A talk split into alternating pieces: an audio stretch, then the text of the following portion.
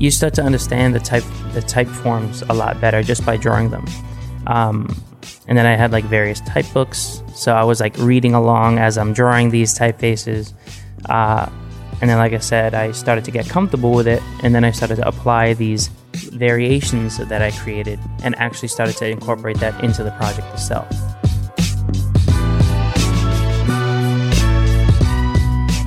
Welcome to Works in Process, a series of conversations where I talk to creative individuals about their latest projects. I'm George Garastegui.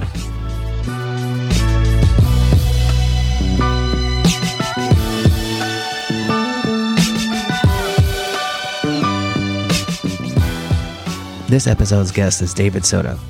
David's a native New Yorker, a student that I mentored while he was in high school, and a fashions graphic designer at an apparel company. We'll get into that pretty quickly, but today's focus is how he built his Instagram following and how he uses that to increase his typographic skills and get more freelance gigs.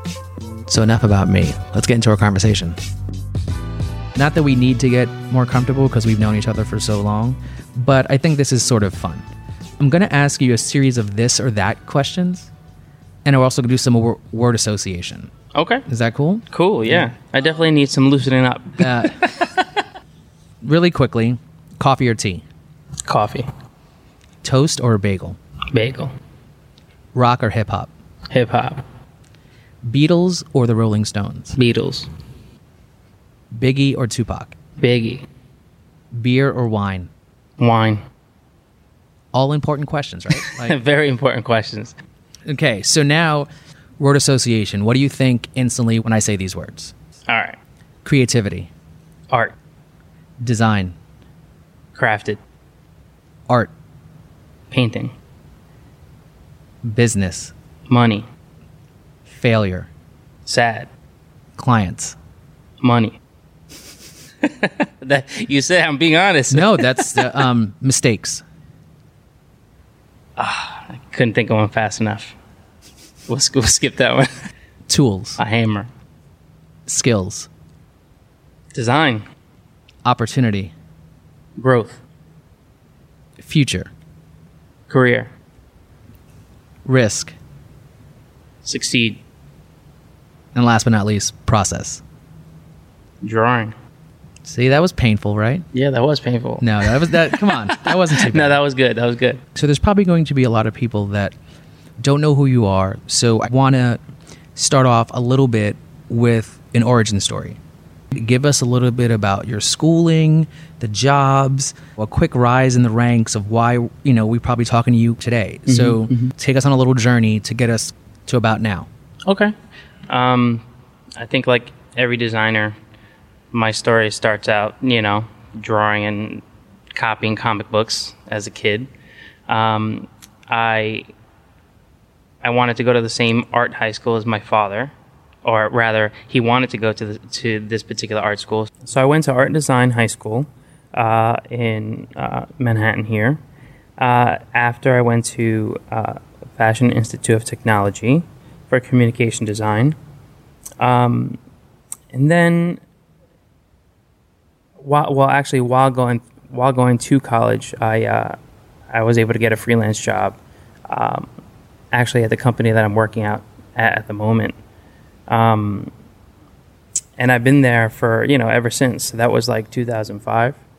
Um, so I, my I guess my resume is not as long as many other graphic designers, but that actually drove me to pursue a lot of other uh, projects outside of um, my full time gig.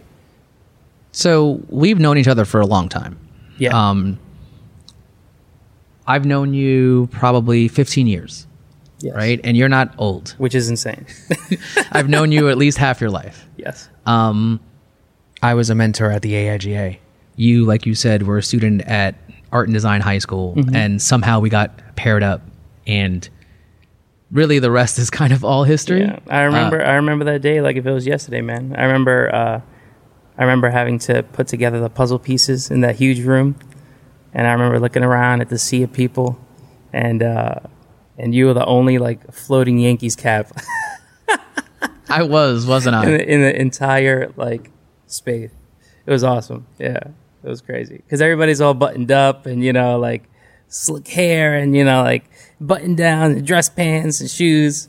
And then here comes this dude with a Yankee cap on, you know? I'm meeting I'm meeting high school students. Yeah, I know. But I mean, you know, I, I think you were the only one that actually thought, uh, you know, thought that. You know what I mean? Like everybody was kind of like put together, you know, and put together in a sense like that. Like if they're going to a job interview, and you were like, you know, just chilling. That's. I mean, as soon as I saw you, I was like, yeah. I was like, this, this, this guy is dope. That's good to know. yeah. Yeah, and we've done we did that for officially for 3 years, right? Until you graduated. Yep.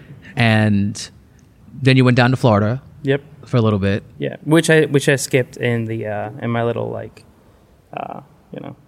It's okay, but um you didn't like Florida.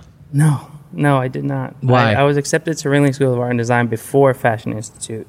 I moved out there with uh, with my parents uh, to just basically pursue illustration, and I think like within three or four months, I was already back in New York. I, I couldn't. It just wasn't for me, you know. So did you ever, did you ever start Ringling? No, I didn't. I didn't. I basically took a year off uh, after that, and then I realized that I was out of state. I wasn't, you know, so I was going to pay a lot more just to start, and that was like the nail in the coffin for me because So- I, I didn't like I was already not feeling it, and then that was like the icing on the cake. I was just like, yeah, this is not for me. So that's when I moved back. I started freelancing for uh, Arable Style. And then in 2006, they hired me full time. So that's when I was able to actually make the moves that I needed to make. So you've been there about 11 12 years. So how's it been? It's good. I mean, uh, it's it's a great job.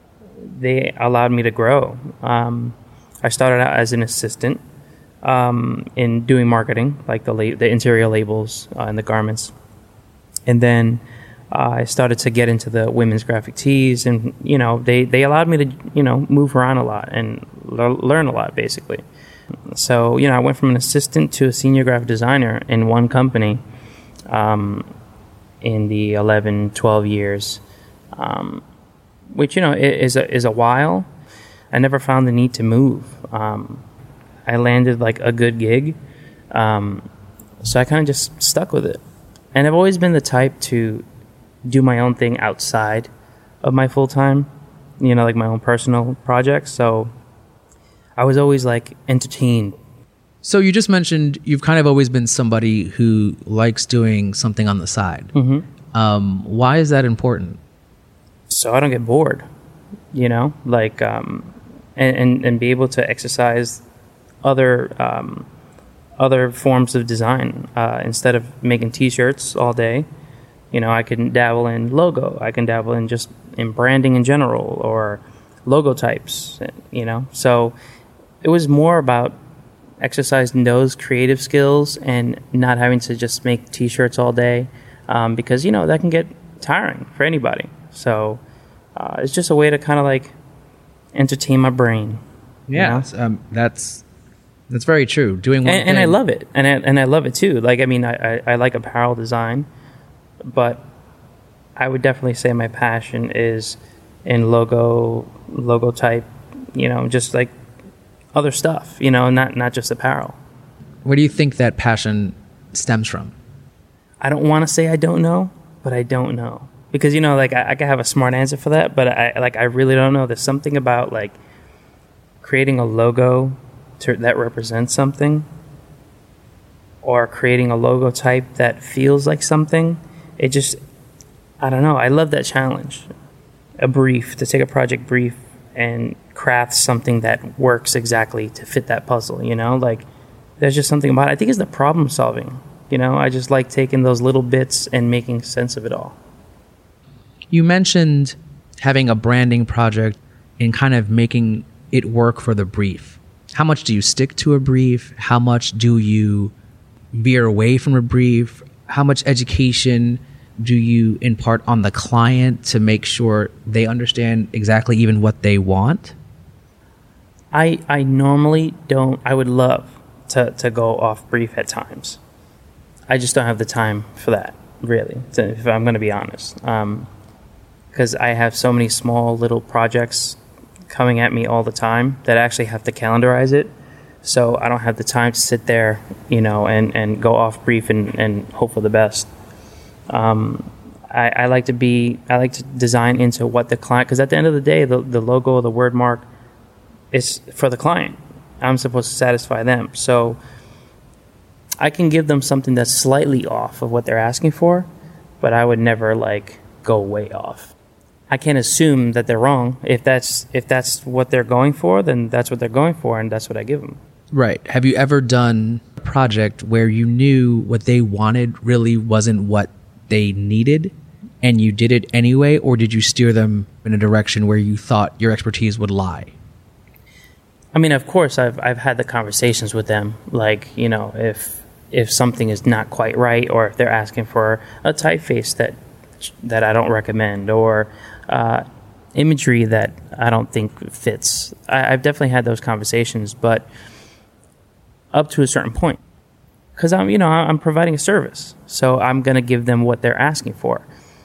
Obviously, with my you know with my hand, with you know my whatever people say style or you know like um, using my thought process or whatever but i have to give them what they're asking for and that'll allow me to gain a client possibly a, you know like a, a better relationship with that client as opposed to me being hard-headed and convincing them otherwise. You know they might not like that experience um, and then they won't come to me for the second logo. So yeah.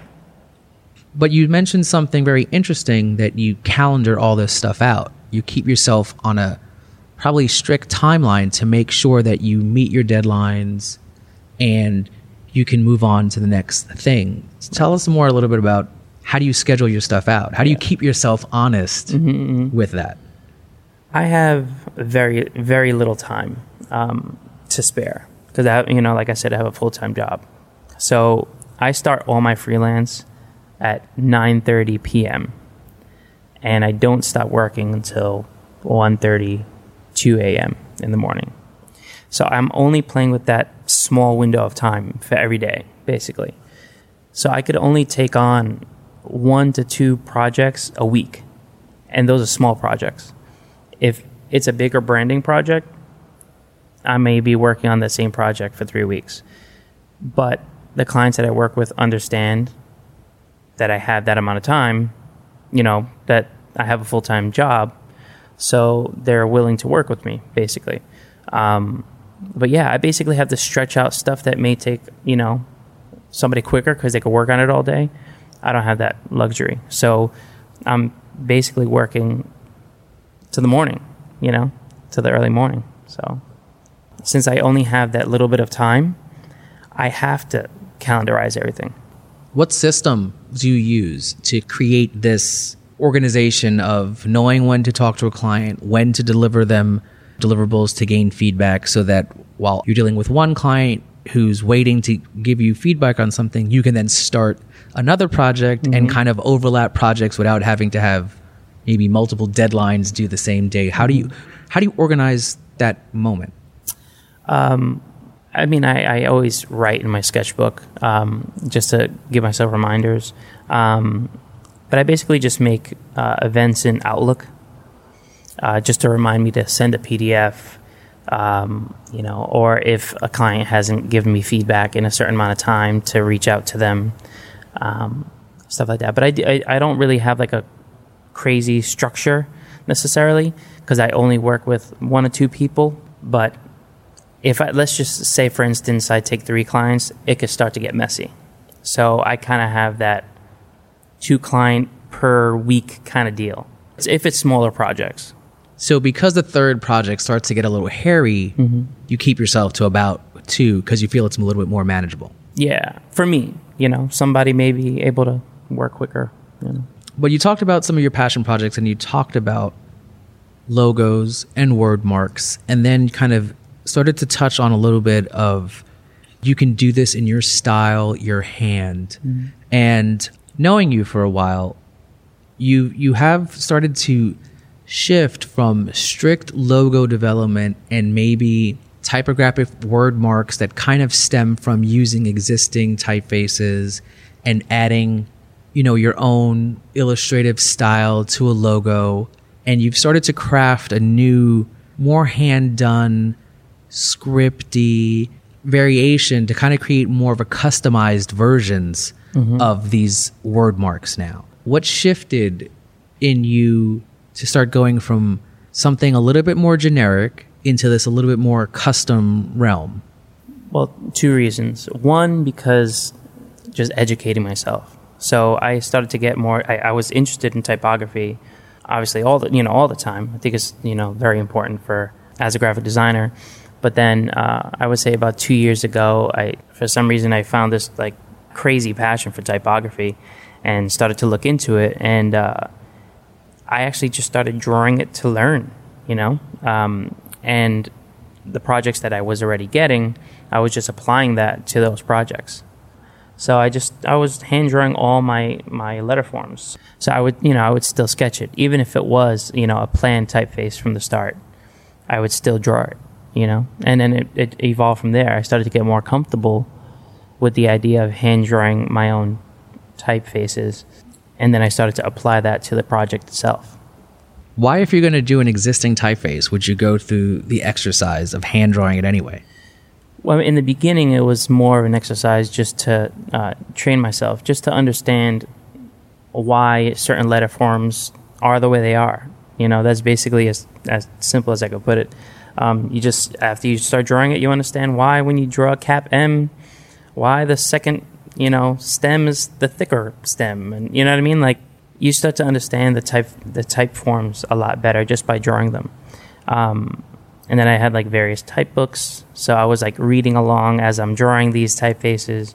Uh, and then, like I said, I started to get comfortable with it, and then I started to apply these variations that I created, and actually started to incorporate that into the project itself. I don't know. There was like a certain level of confidence that I needed to gain before I started to do that.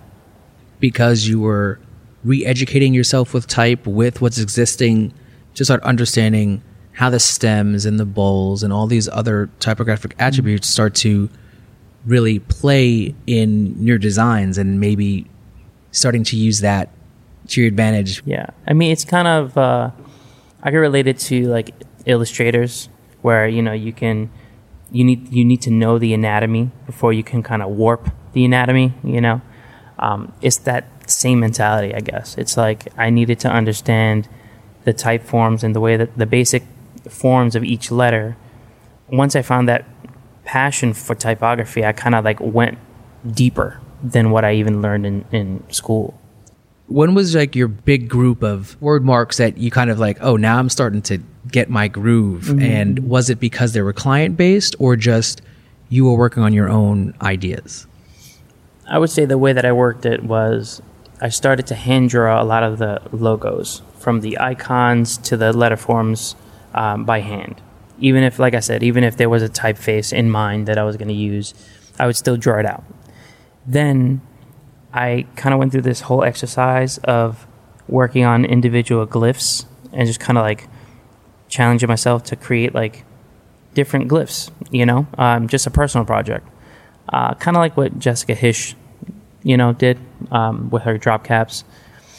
And that definitely gave me this sense of confidence where I started to understand these letter forms a lot, a lot better than I used to. So then when I started to get into other um, projects, when I would hand draw the logo and I would be making customizations to the letter forms, I basically had enough courage to vector out what I drew as opposed to just typing something out. You know, and that's why I think um, uh, I forgot the word you used, but um, you said uh, not. It wasn't default that you used. What, did, what was the word? Generic? Generic. I, I think that's what I really liked about it was that it, it didn't feel generic, you know, anymore. It, it just it feels customized. It feels unique. It feels like that one thing exists. You know what I mean? I mean, just recently, I just finished my most recent post on Instagram.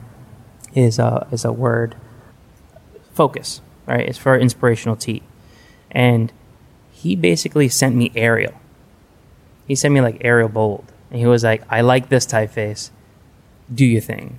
Literally, that was the email, and that's what I did. So I basically just took Arial and I said, "Okay, what is it about this that he likes?" And mine ends up being very far from Arial, but it was basically the boldness. It was basically the bold sans serif typeface he was referencing. Um, yeah, so I mean, like it, it's you have the opportunity to create something that's unique that there's just one instance of. Um, that's what I think it attracts me the most about it. You began to touch on it a little bit, um, but Instagram. By the time probably people listen to this, your numbers are definitely going to go up. But um, for most people, Instagram is a place for selfies, a place for photos of food, a place to let people know where they are. For you, it's not the same way. How do you use Instagram? Uh, it's basically my second portfolio.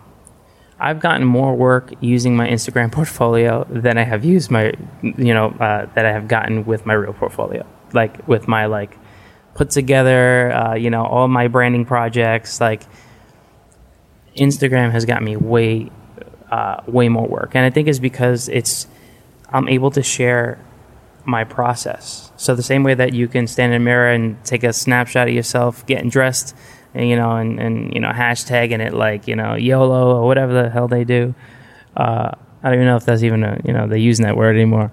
Um, but instead of that, my version of that is the sketch, and then it's the refined sketch, and then it's you know the sketch on my screen with you know showing demonstrating uh, where I'm placing my vector points, and then from there it's the final vector uh, image. So for me, it was about sharing my process and helping, basically educating other younger designers that may not have known how somebody professionally does it. You know, so that that was definitely encouraging because I would be posting sketches and you know, and I was kind of doing it like mindlessly. Like I didn't know what that I was really doing that, like showing my process until later on where I started to get comments of like, "Thank you so much for sharing your sketches."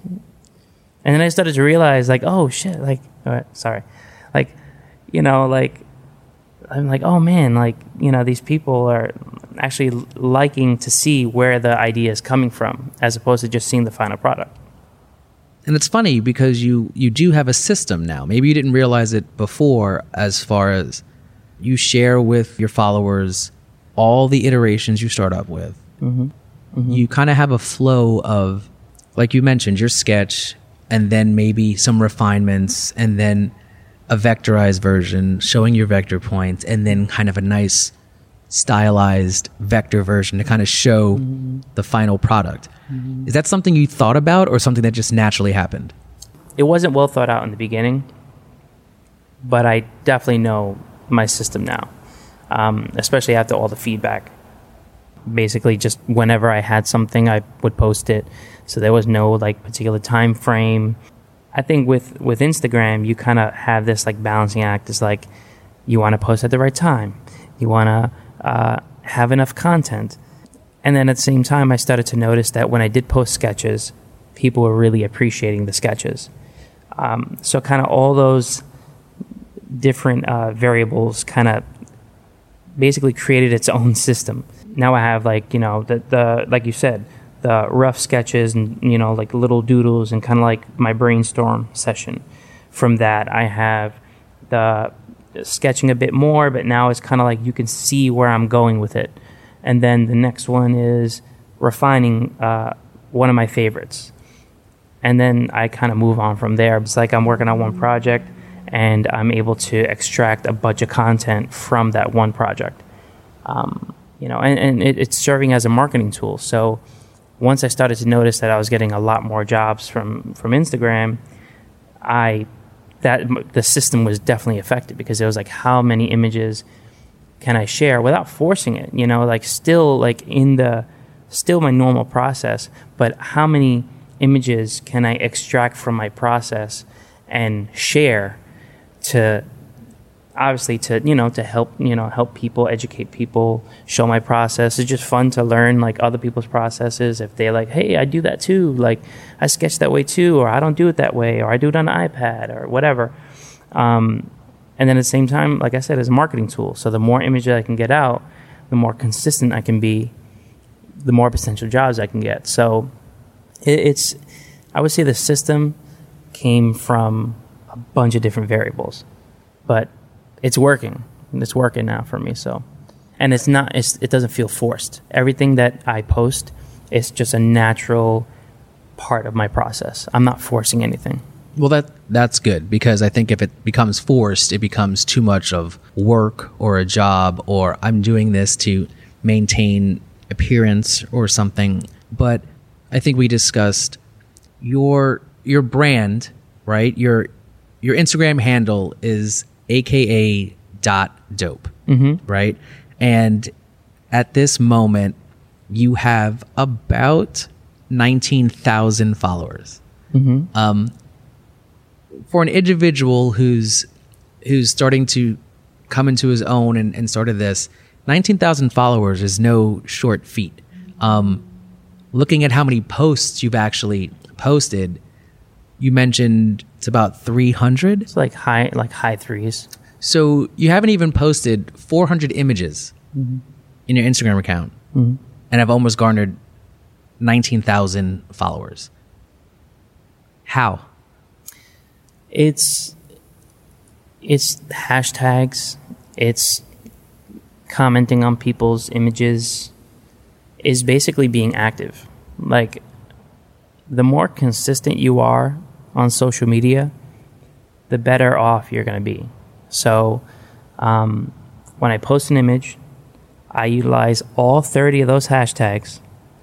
Um, when I'm browsing different uh, accounts, I make sure to like the ones that I appreciate. I make sure to leave comments, thoughtful comments on the ones that I actually do like and appreciate, and I want to say something.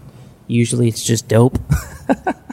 kind of makes sense for me, right? But um, you know, like I, I, I make sure to leave comments. I've had like really important exchanges for me, like with just random people uh, about work, about like how to improve certain things. Um, so it's like really, it's just engaging. It's engaging your audience. It's making sure that you're participating too. It's not just waiting for people to heart your image. You have to go out there and actually like. I'm not saying you're fishing for it, but you have to be active. You know, like the same way that you want somebody to like your stuff, you have to go out there and start appreciating everybody else's stuff. You have to figure out who your audience is, who you who you want to speak to, and then what that person is doing at a particular time of the day. So I find for me that I get up in the morning, I usually have something finished, completed that I did the evening before. And I find myself traveling to work. That might that might be a great time to post something because there's other designers out there traveling to work right now. That's kind of like how I was thinking about it. There's no other science behind it. It's really like people on the train right now, right? You know? And then I post in the morning and by the time I get to the job, I have a, a you know, I have a bunch of people that are already engaged with the post. So something is correct about that. I don't know. So let's say on your way to work, you mm-hmm. post something finished. What's your average engagement like after that? I like 150. 150 likes. Like 150, 200, yeah. So about 150 to 200 likes in about an hour from when you posted this new work from the night before. That's not too shabby. But I kind of found my window because I can post the same thing at a different time and it's not as not as good. I, I kind of thought in the perspective of someone else that you know w- that was a designer that would be interested in my work. And i said to myself well i mean you know i'm going to work right now so somebody's traveling to work right now. So then i posted in the morning and it just it just so happened to work for me. So i mean i know now i know there's apps that um, that tell you the percentage of every day and i'm definitely getting into that now because it's it's, it's starting to become a lot more serious for me. But when i discovered that window of time it was by chance um, and then you know, I, I, since I'm very consistent, I actually started to get my own reading on when people were engaging more and more. I used to post um, my images right before I went to bed. So, like I said, I'd be working up until 1.30, 2 in the morning, and then it's the image is already done. So I say, yeah, post, and I would just post it, and I wouldn't get nearly as much engagement. So then I said, you know what? I won't post it, even if I was eager for some reason, and I waited until the morning, and then that's when everything started to really pick up. And but finding that moment garnered you more engagement. Mm-hmm. Um, so trial and error kind of helped in that, right? There was no science behind it. No, not definitely not in the beginning. I say the, the last month when I discovered some of the apps that actually help you out with that. It's funny. Once I downloaded that app and I started, and it kind of like basically did like um, you you log in with your account and it gives you percentages of you know when's the most important time to post. Uh, I realized that all the trial and error that I just went through was all correct. Basically, the app picked up what I already knew. I wish I had this app a year ago, is what I'm saying. but maybe having this app a year ago, would you be at the same place? Because is it more important that you came up to this same conclusion that an app reading your actual data came up with? Probably not. Just based off the fact that it's not as probably is not as natural because I was, I mean, I was just posting whenever I felt like posting. Um, and who knows how Instagram has their like algorithms or whatnot. Like maybe the natural posting of random times gave me an edge. Who knows? I don't. I don't know how they kind of set up their stuff. Right, and that's why I'm thinking that maybe mm-hmm. having the app, you may have not had the same engagement True. that you want to because it doesn't feel like you're actually having a connection. Yeah, it's hard. It's like it's important to have a system. Like now, I see it's very important to have a system.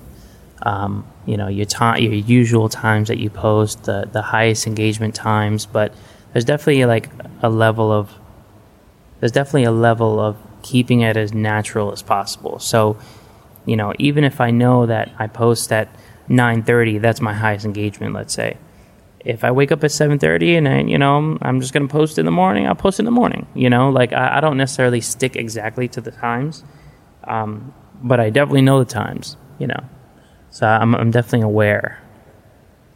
So I mean, basically, you know, it's not like we can claim one project you're working on because at any given time you're having multiple clients during a week. You know, having other times where your your clients are crossing over, you're doing other things, you're ending one, starting a new one, mm-hmm. continuing, mm-hmm. right? So there is no kind of we can't say that there's like a project that you're working on, but what I can say based on you know anybody who looks at this, I'll put in the show notes um, David's Instagram handle so you can see all of his work. But when you look at your Instagram, there is a specific style that you have, a way that you're showcasing your brand, mm-hmm. and that that people are noticing that. So maybe not a specific project, but the way everything is coming together kind of feels consistent and that has taken you some time to to get to this point, correct? Yeah, for sure. And consistency is is probably the most important uh, thing that I would say uh, is be as consistent as possible. Um, visually, the way that you speak to people, um, it's important because you're you're building a brand, you know, and you want to make sure that they, I mean, they follow you because they like your work, which means they want to see similar work. I mean, it doesn't have to all be like a regurgitation of the same stuff over and over again, but it needs to feel like it came from the same place, basically. And you're building a brand, right? So this is your brand building project. So mm-hmm. it so if we consider that your project that you've been working on mm-hmm. for a long time, what are the risks you see in that? Are there negatives? Mm, not necessarily, because you, you mean in, in regards to like just just building my Instagram. I would say building your Instagram, building a a a brand that people want to follow. You're talking mm-hmm. about consistency. You're talking about all these things that that help get you to this point so far. Mm-hmm. And are there anything that you think about that can maybe have you go off path? No, not necessarily. I mean, I, I don't see building my Instagram. I think right now it, I I have a good system. Even if I didn't have an Instagram account, those images would still exist. So it's not. I see my Instagram now as like if you press Apple P to print something on the computer. Like the work is already done. I'm basically just sending it to Instagram as another way to reach out to people. Um, so it's it's definitely not something that is is taking a lot of additional time in the process of a particular project because I already have the system going. In the beginning, it was a little bit like like what should I post next to you know make sure that people like it and blah blah blah. You know, now it's just kind of like this is my project. I have to draw a sans serif typeface. Here's a sans serif typeface. If you like it, you like it. You don't, you don't, kind of deal. It's not like I'm not risking anything necessarily. It's like it's just become like a part of my way of working. You know what I mean? Do you feel pressure to stay consistent? Yeah, for sure. Um, but not pressured in the creative sense, like oh, like I got to show people that I'm like doing cool stuff pressure because now Instagram is bringing me clients. So it, it's actually it's it's become a more consistent form of an income for me. So now I feel pressured to make sure that I'm still putting my work out there to gain more clients. You know, so that's where I think my pressure comes from. I'm o- I'm always working on stuff, even if I'm not getting paid for it. So I don't I don't feel the pressure of generating content because I'm always working on something, but the pressure is definitely like marketing myself. So, for somebody starting out, right? How important is it because this is like you said another type of portfolio mm-hmm. where you're showing more process driven stuff along with some final versions? Mm-hmm. How important is it because it's a portfolio to do the side stuff instead of maybe always real work. Right. It's it's important to me just because uh, it gives me a reason to design. I mean, I've I've always I've always looked for a reason to do something, and you know, like it's it's definitely a motivator to know that your kind of like nonsense work that you're just entertaining yourself with has a place to live. Um, and when you work on something that you're passionate about, typically those projects end up being uh, more, you know, like obviously it's in your hand. And a lot of times they come out great because you're passionate about it. It's something that you're really interested in. So um, I'm, I, I'm always working on other stuff. So I'm always going to incorporate that. So we've kind of touched on this probably, but do you think your process is more analog or digital? now and these days, after my iPad Pro purchase, it's it's been digital. Um, I mean, but it's hard to say because most of the uh, ideation is during my commute to and from work, and that's analog. That's me sketching by hand because um, I don't dare bring my iPad on a train. Uh, Smart. yeah. So yeah, so I mean, it's it's definitely a blend of both worlds, but uh, I would have to say digital, just because the truth is, is once I get my idea down, um, I'm drawing on my iPad. Um, is there anything kind of that you've been working on currently as brand or logo development for any clients that you particularly struggled with?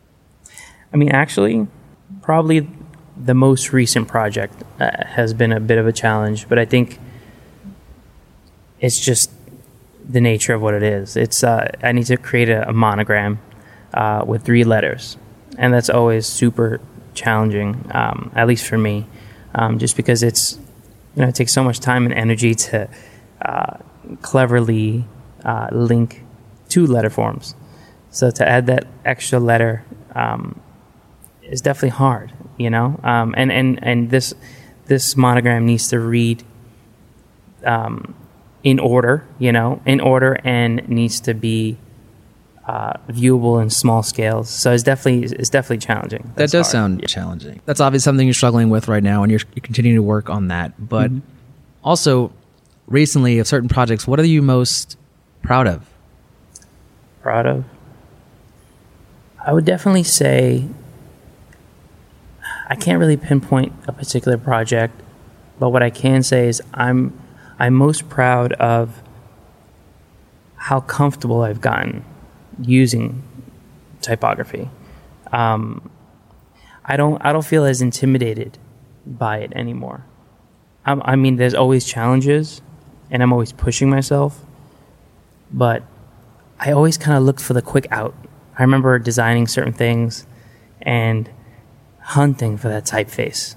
You know, hunting for that typeface that that fit that project, or um, you know, you know, trying to settle to just use a, a like a typeface. Uh, um, and now I just feel comfortable. Now it's like I could start a project and say, "What do I need?" I could literally write down the the type classifications and characteristics and hand draw it and bring it from that point to a finished vector product that a client is actually happy with.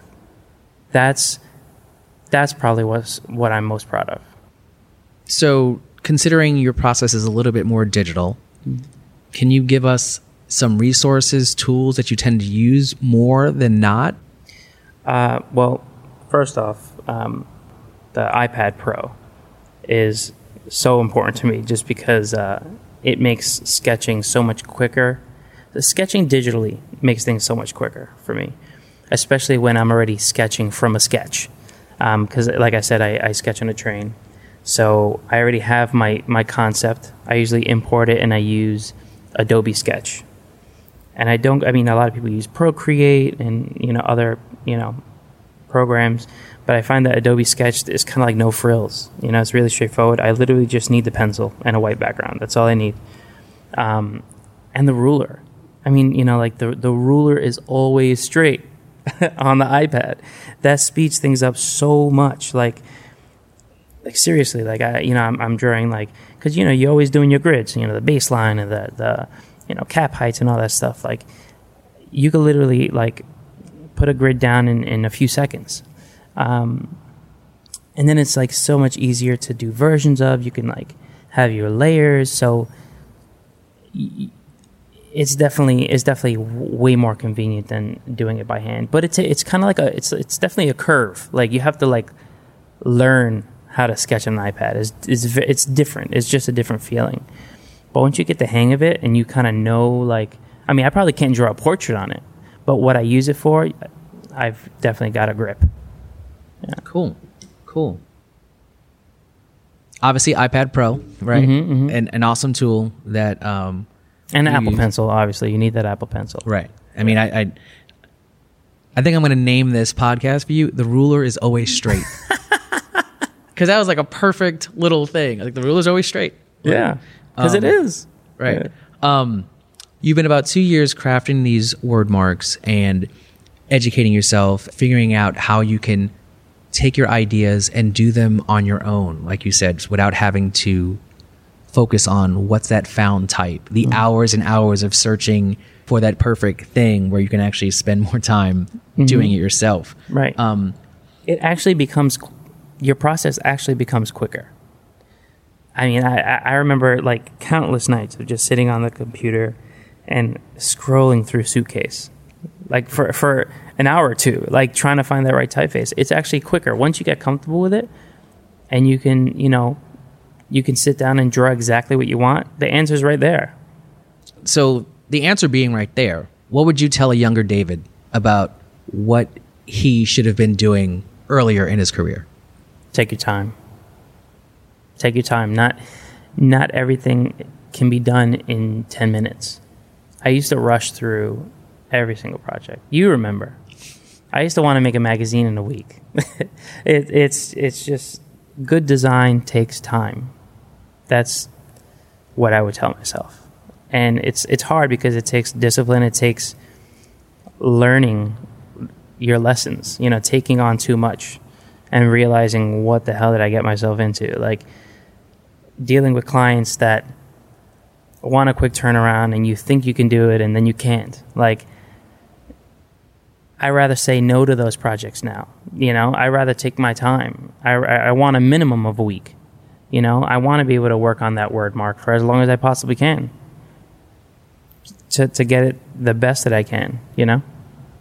I mean, timing is key Mm-hmm. and, and to learn from our mistakes is such a valuable and crucial aspect of what we do. Because if you get sucked into the kind of same regurgitation of not learning, Mm-hmm. you're going to be doing those same mistakes over and over and over. And the mistakes are important too. I mean, you know, I'm glad I went through all that because then that kind of molded me into the designer that I am today. You know, like sharing my process on Instagram definitely it showed me what level I actually was at comparing myself to a lot of other designers. Um, and I mean that like, I don't mean that you know in, in like a in a bad way. I'm not like full of myself, but I, it became clear to me because I don't really, I don't, I don't compete against anybody. You know, like I, I'm my biggest critic, and like most of us as designers, like we're in a dark room by ourselves and we're just like working along, just chugging along. Like a lot of times, I mean, I work by myself, you know, um, so I have nobody there to be over my shoulder and tell me if something's good or bad, you know. I'm basically comparing my most recent project with the one I just did previously, making sure that I stay at that level or better. And being more exposed to other designers helped me understand what level I was at. Not saying I'm great, I'm not saying I'm bad. I'm just saying it kind of gave me a good sense of where I am and where I need to be. We're kind of ending our, our conversation, which was really great. I've learned a lot more things that I didn't know about you, which is always cool considering I've known you for 15 years. Yeah. Um, but This is awesome. Thank you Oh. for, for even asking me. no, thank you. I mean, I really appreciate this conversation. Um, like I said, I always learn more stuff when we hang out and chat. So just because it's on tape doesn't make it any different. Yeah, yeah. Um, it but- took some time to, to get used to the microphone, but uh, you know, it, this was fun. This was cool, man. No, thank you. Thank you for being on Works in Process. And until next time. Word up.